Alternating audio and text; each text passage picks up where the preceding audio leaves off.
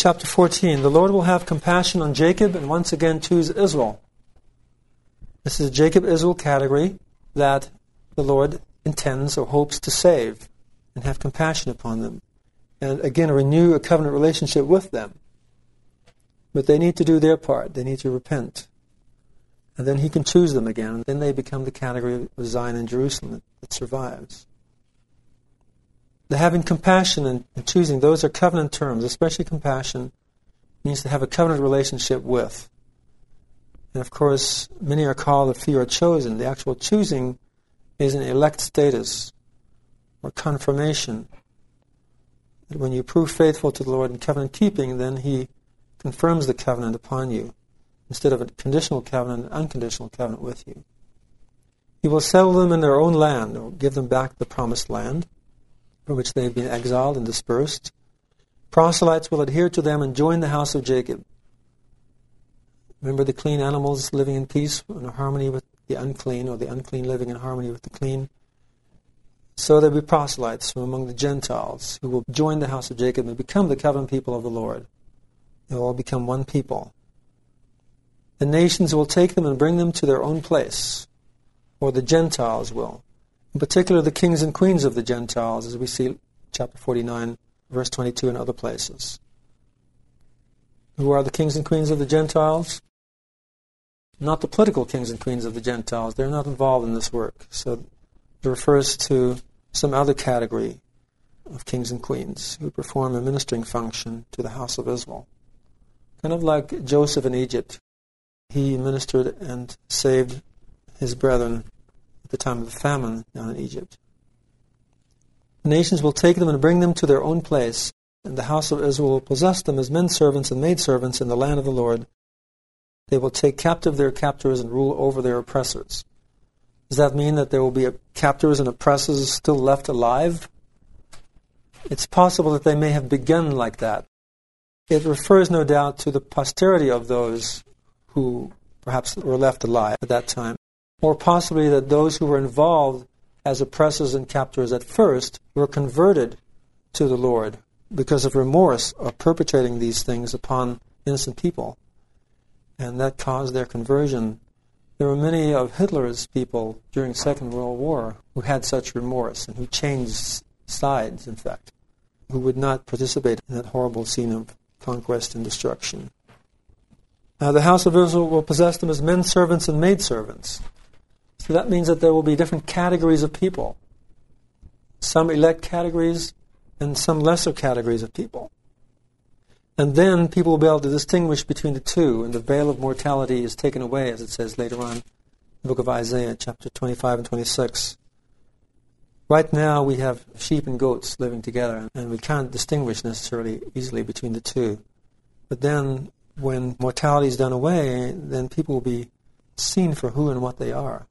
Some will be in higher spiritual categories than others, and they will minister down to lower categories. And so we'll have an unequal situation to facilitate upward progression. So that those above minister to those below, and those below are helped to ascend higher by those above.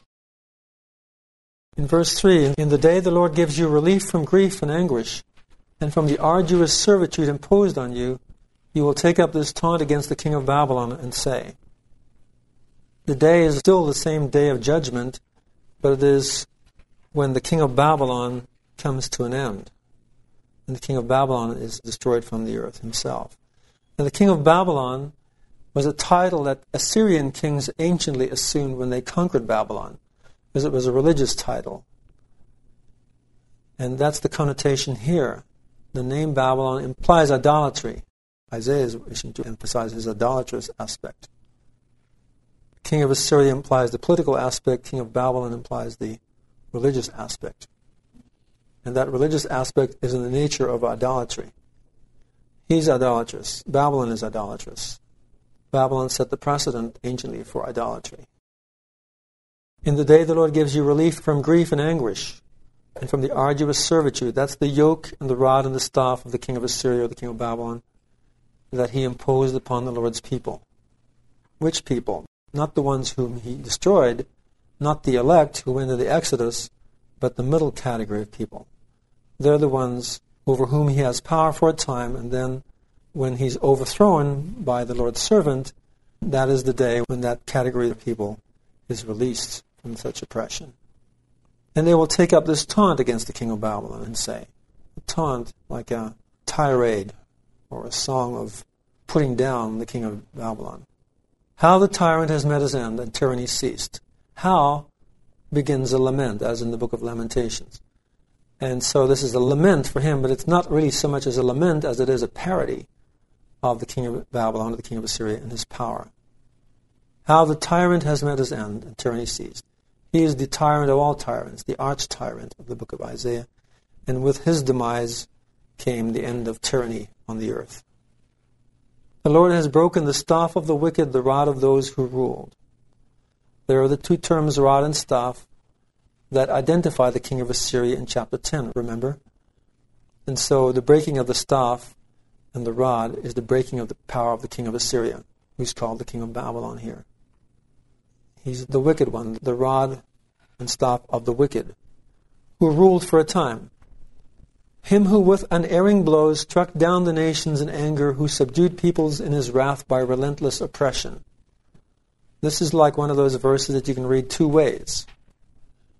The king of Assyria, the king of Babylon, struck down the nations. He was angry with them.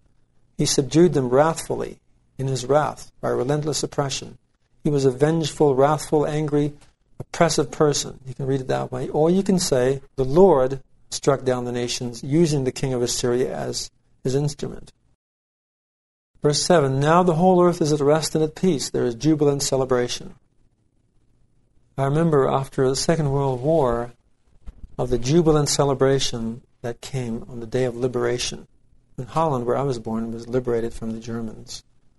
After five or six years of continuous warfare, people just went and danced in the streets and sang and hugged each other and kissed each other and whatever.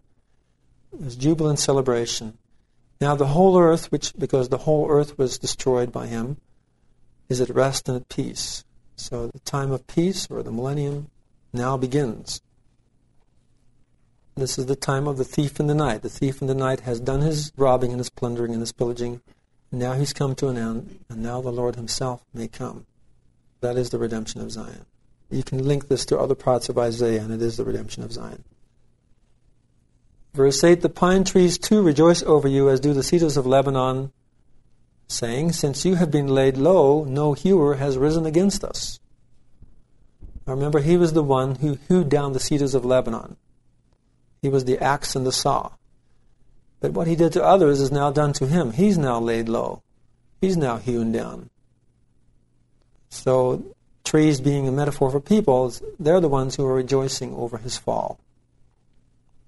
In fact, everything in Isaiah that exalts itself falls. He exalts himself higher than all, as we'll see in this chapter, and he falls below all. Babylon exalts herself, and she falls. And all those who oppress and exalt themselves over other people, they all fall to a greater or lesser degree as they emulate this paradigm. Verse 9 Sheol below was in commotion because of you, anticipating your arrival. Sheol is the underworld or the spirit prison or hell anticipating the arrival of his spirit when he died.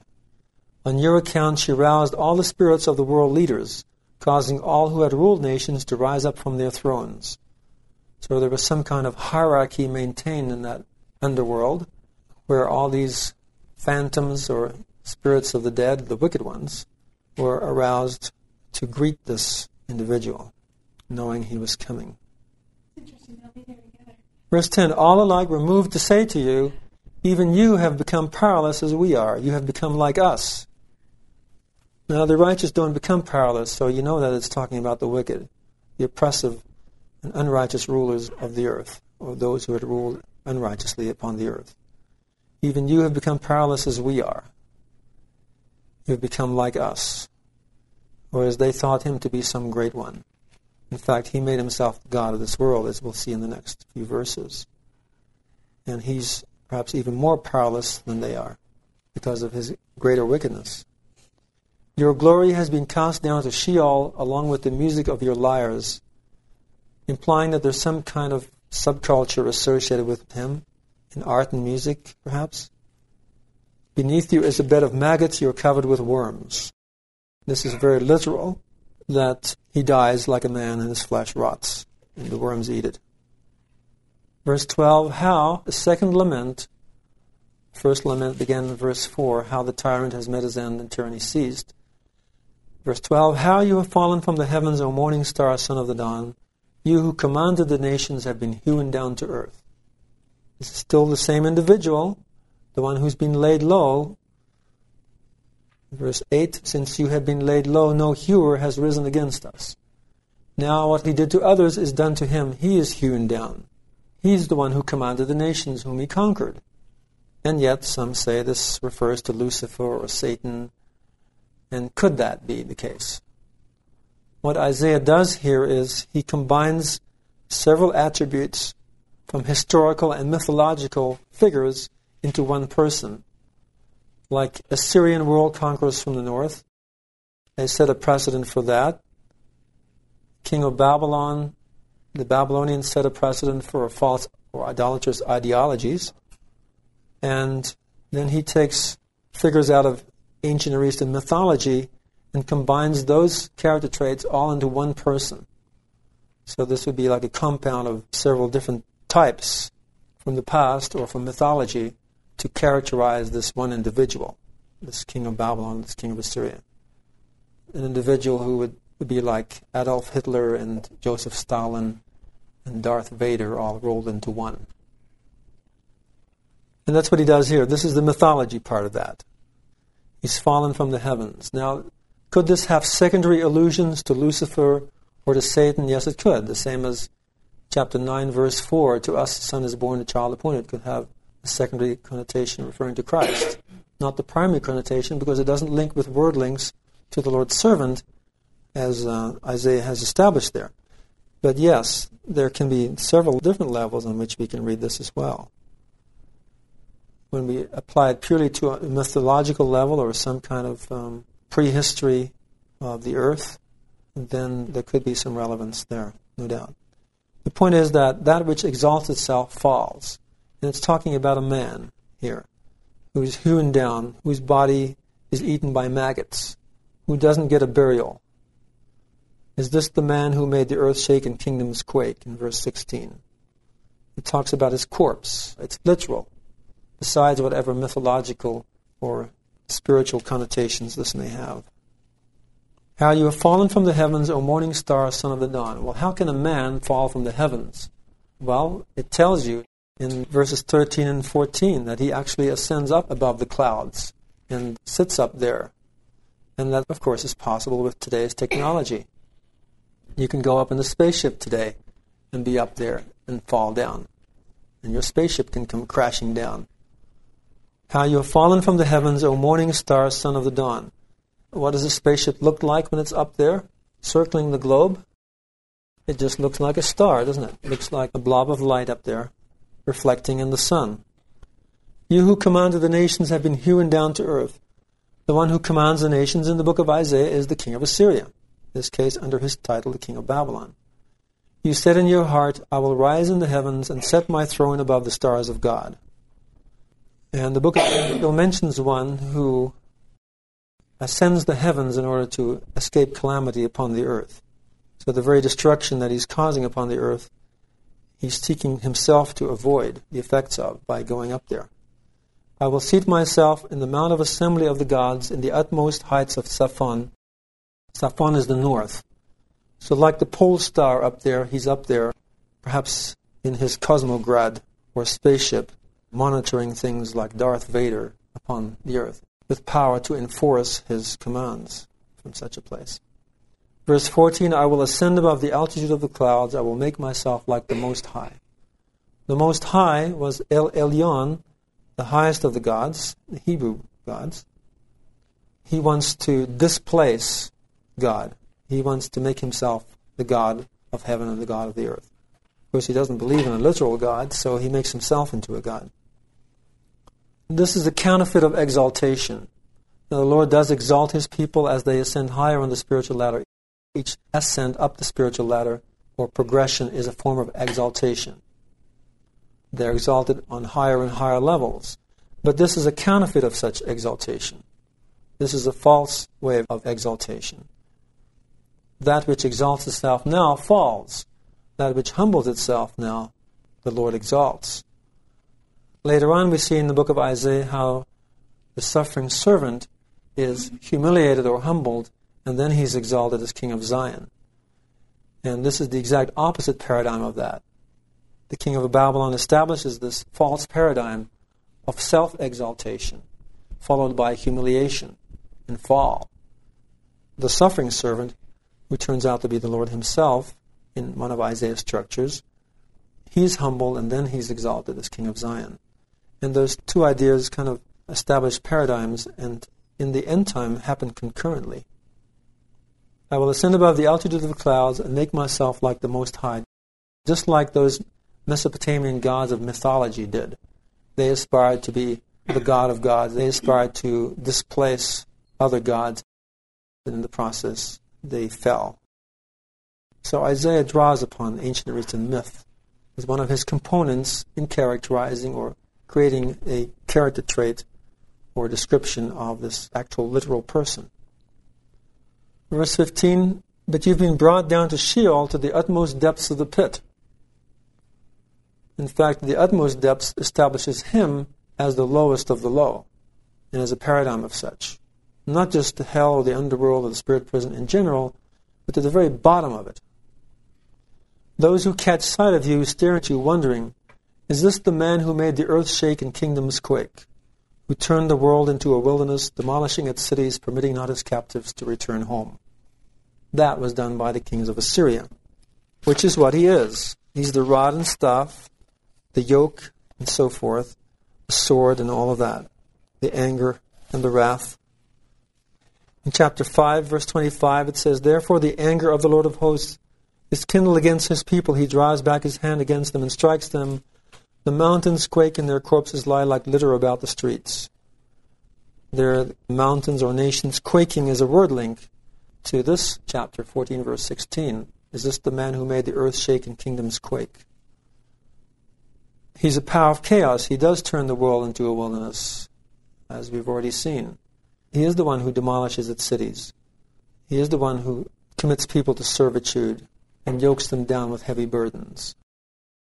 Verse 18 All rulers of nations lie in state, each among his own kindred. But you are cast away unburied like a repugnant fetus, exposed like the slain, disfigured by the sword, whose mangled remains are thrown in a gravel pit. Yuck. Other people, other nations who were not as wicked as he was, or who were not wicked at all, receive a proper burial, but not him.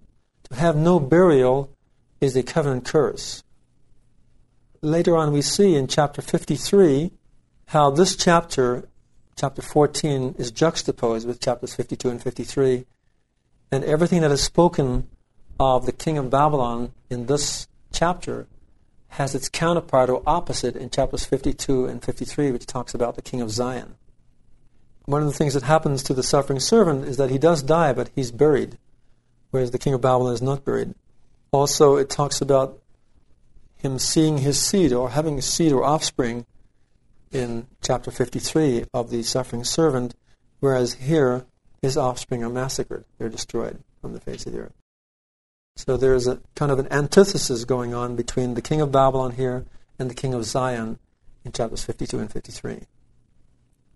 The king of Babylon exalts himself now and is humiliated. And in chapter 52 and 53, the king of Zion is humiliated and then exalted. There's a direct antithesis between the two and direct parallelism. You're cast away unburied. This is an actual person with a corpse. You shall not share burial with them, verse 20, for you have destroyed your land and murdered your people. May the brood of miscreants never more be mentioned. How does he destroy his own land and his own people and murder them? Because he took them into the war with him to destroy the people of God. And then vengeance came upon him and his people who did that.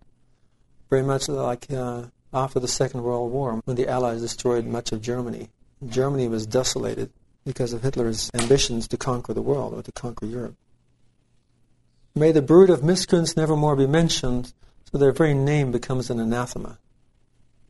Prepare for the massacre of their sons in consequence of their fathers' deeds, lest they rise up again and take possession of the world and fill the face of the earth with cities. They're world conquerors. They're now destroyed themselves, and their offspring are also destroyed, as in the next verse. I will rise up against them, says the Lord of hosts. I will cut off Babylon's name and remnant, its offspring and descendants, says the Lord. So no offspring or descendants left behind. In fact, all the wicked, including them, are erased from the face of the earth. None of them are left behind. But the word sons and fathers also has a covenantal connotation. These sons could refer to their vassal status to the king of Assyria or the king of Babylon. I will cut off Babylon's name and remnant, its offspring and descendants. When the Lord says he will rise up against them, that is a word link to other places where the Lord intervenes. When they cause this destruction, the Lord intervenes to deliver his people and to reclaim the earth from the power of the king of Babylon. Now, as king of Babylon, he's also the one, as we saw in chapter 13, who destroys Babylon or the world or its wicked inhabitants that's kind of an irony that he, being the king of Babylon, destroys that which he represents. The very wicked world that he represents, he destroys. Whereas the Lord himself does the exact opposite. As king of Zion, he delivers his people Zion. He's a deliverer of his people. He's very destructive. The woman Babylon is like he beats up on his wife and kills her, whereas the king of Zion delivers his wife, the woman Zion paradigm of wickedness and the paradigm of righteousness. To have no remnant or offspring or descendants is a covenant curse, of course. As for the land, I will turn it into swamplands. Verse 23 I will turn it into swamplands, a haunt for ravens. I will sweep it with the broom of destruction, says the Lord of hosts. This sweeping, the use of the word sweep, is a total annihilation or destruction. It's a total kind of destruction of all the living I will turn into swampland, a haunt for ravens, like we saw the unclean animals that inhabit those destroyed places. They become uh, places that are associated with evil and become a testimony of those who live there. It'll be a testimony of what happened to those who were evil, who inhabited it. It was a haunt of ravens. It's like the before and after scenario. Before it was inhabited by unclean human creatures, right? Now it's inhabited by unclean animal creatures but the one symbolizes the other. Verse 24 The Lord of hosts made an oath, saying, As I foresaw it, so shall it happen.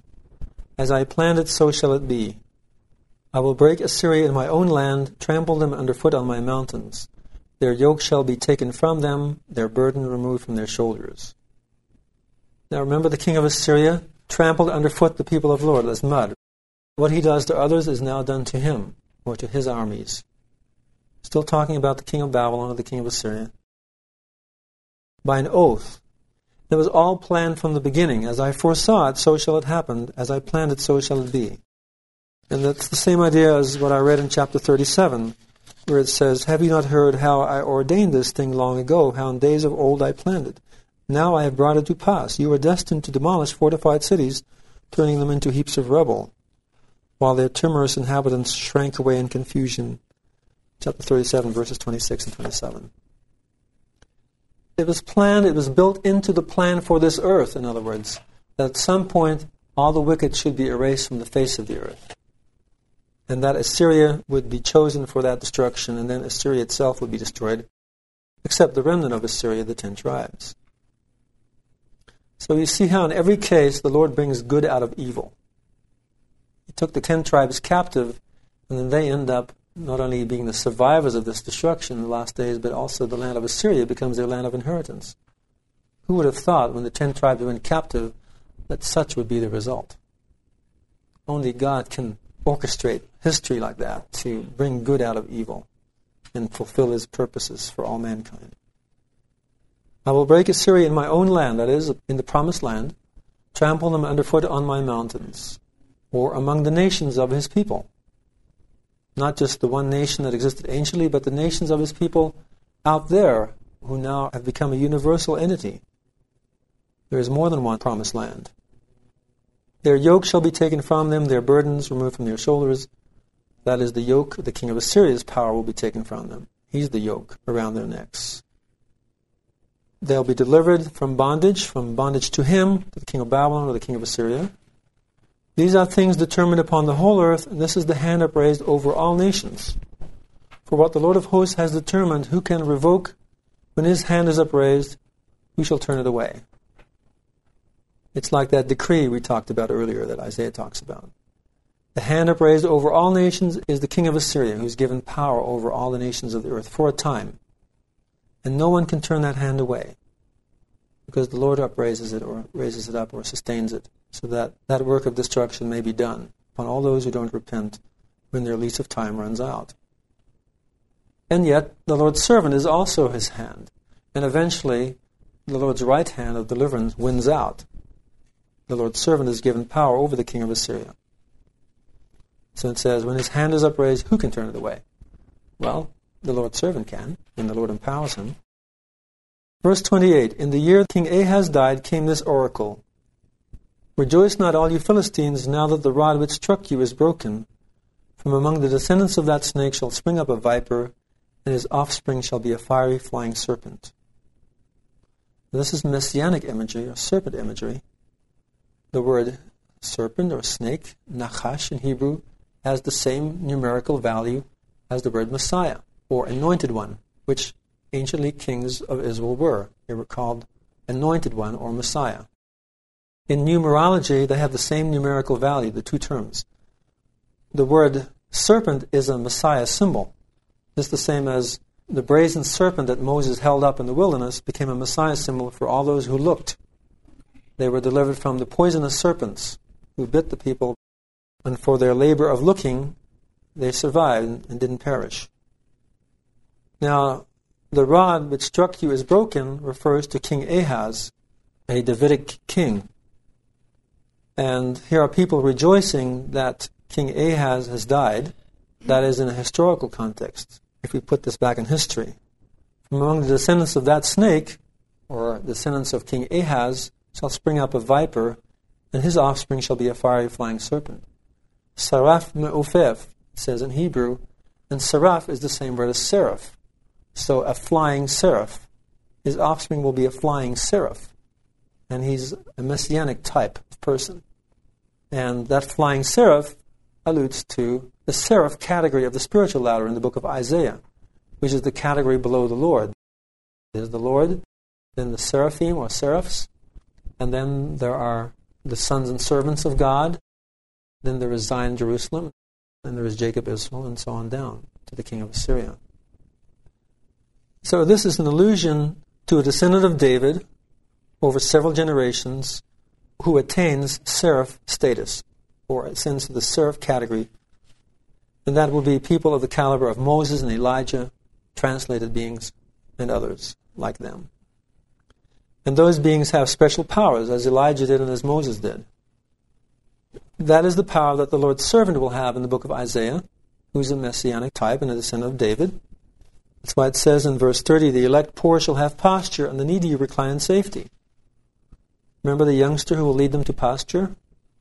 But your descendants I will kill with famine, and your survivors shall be slain. So that means that these elect poor and these needy, who will have pasture and recline in safety, they will inherit the millennium, or time of peace, in a promised land. They're like sheep here, meaning the Lord's covenant people, versus these other people who will have no survivors, no descendants, meaning the wicked. In that category come the Philistines who are rejoicing over the death of one of these messianic types, the death of the sin of David. Famine is a covenant curse, and being slain is a covenant curse. So while the one group experiences deliverance, the other experiences destruction. When? Or through whose agency? Through the agency of a seraph, or a savior figure of some kind, who's a descendant of David. This is very similar to the allegory in chapter 11, verse 1, where the shoot comes forth from the stock of Jesse and the branch from its graft bears fruit. This is also an instance of what's called Zion ideology, which appears all the way through the book of Isaiah, wherever the word Zion is mentioned. Wherever the word Zion is mentioned, you have destruction of the wicked, deliverance of the righteous, at the presence or through the agency of a descendant of David, the Lord's servant. You have all those components here? You do. You have the mention of Zion in verse 32. You have the destruction of the wicked there, which we just read, and also in verse 31. And you have the deliverance of the righteous, the poor and the needy, were identified at the beginning of verse 30. The poor and the needy have been identified before as what? The Lord's covenant people, the righteous people. And it also says the elect. Verse 31 Wail at the gates, howl in the city, utterly melt away, you Philistines. From the north shall come pillars of smoke, and no place he has designated shall evade it. So, a time of howling and wailing, which is a covenant curse, time of calamity for the Philistines, the enemies of the Lord's people. Whether the actual Philistines or whether it's just a symbolic category, doesn't matter. From the north come pillars of smoke. From the north always comes destruction. From the north, meaning Assyria. So these Philistines are destroyed by the Assyrians.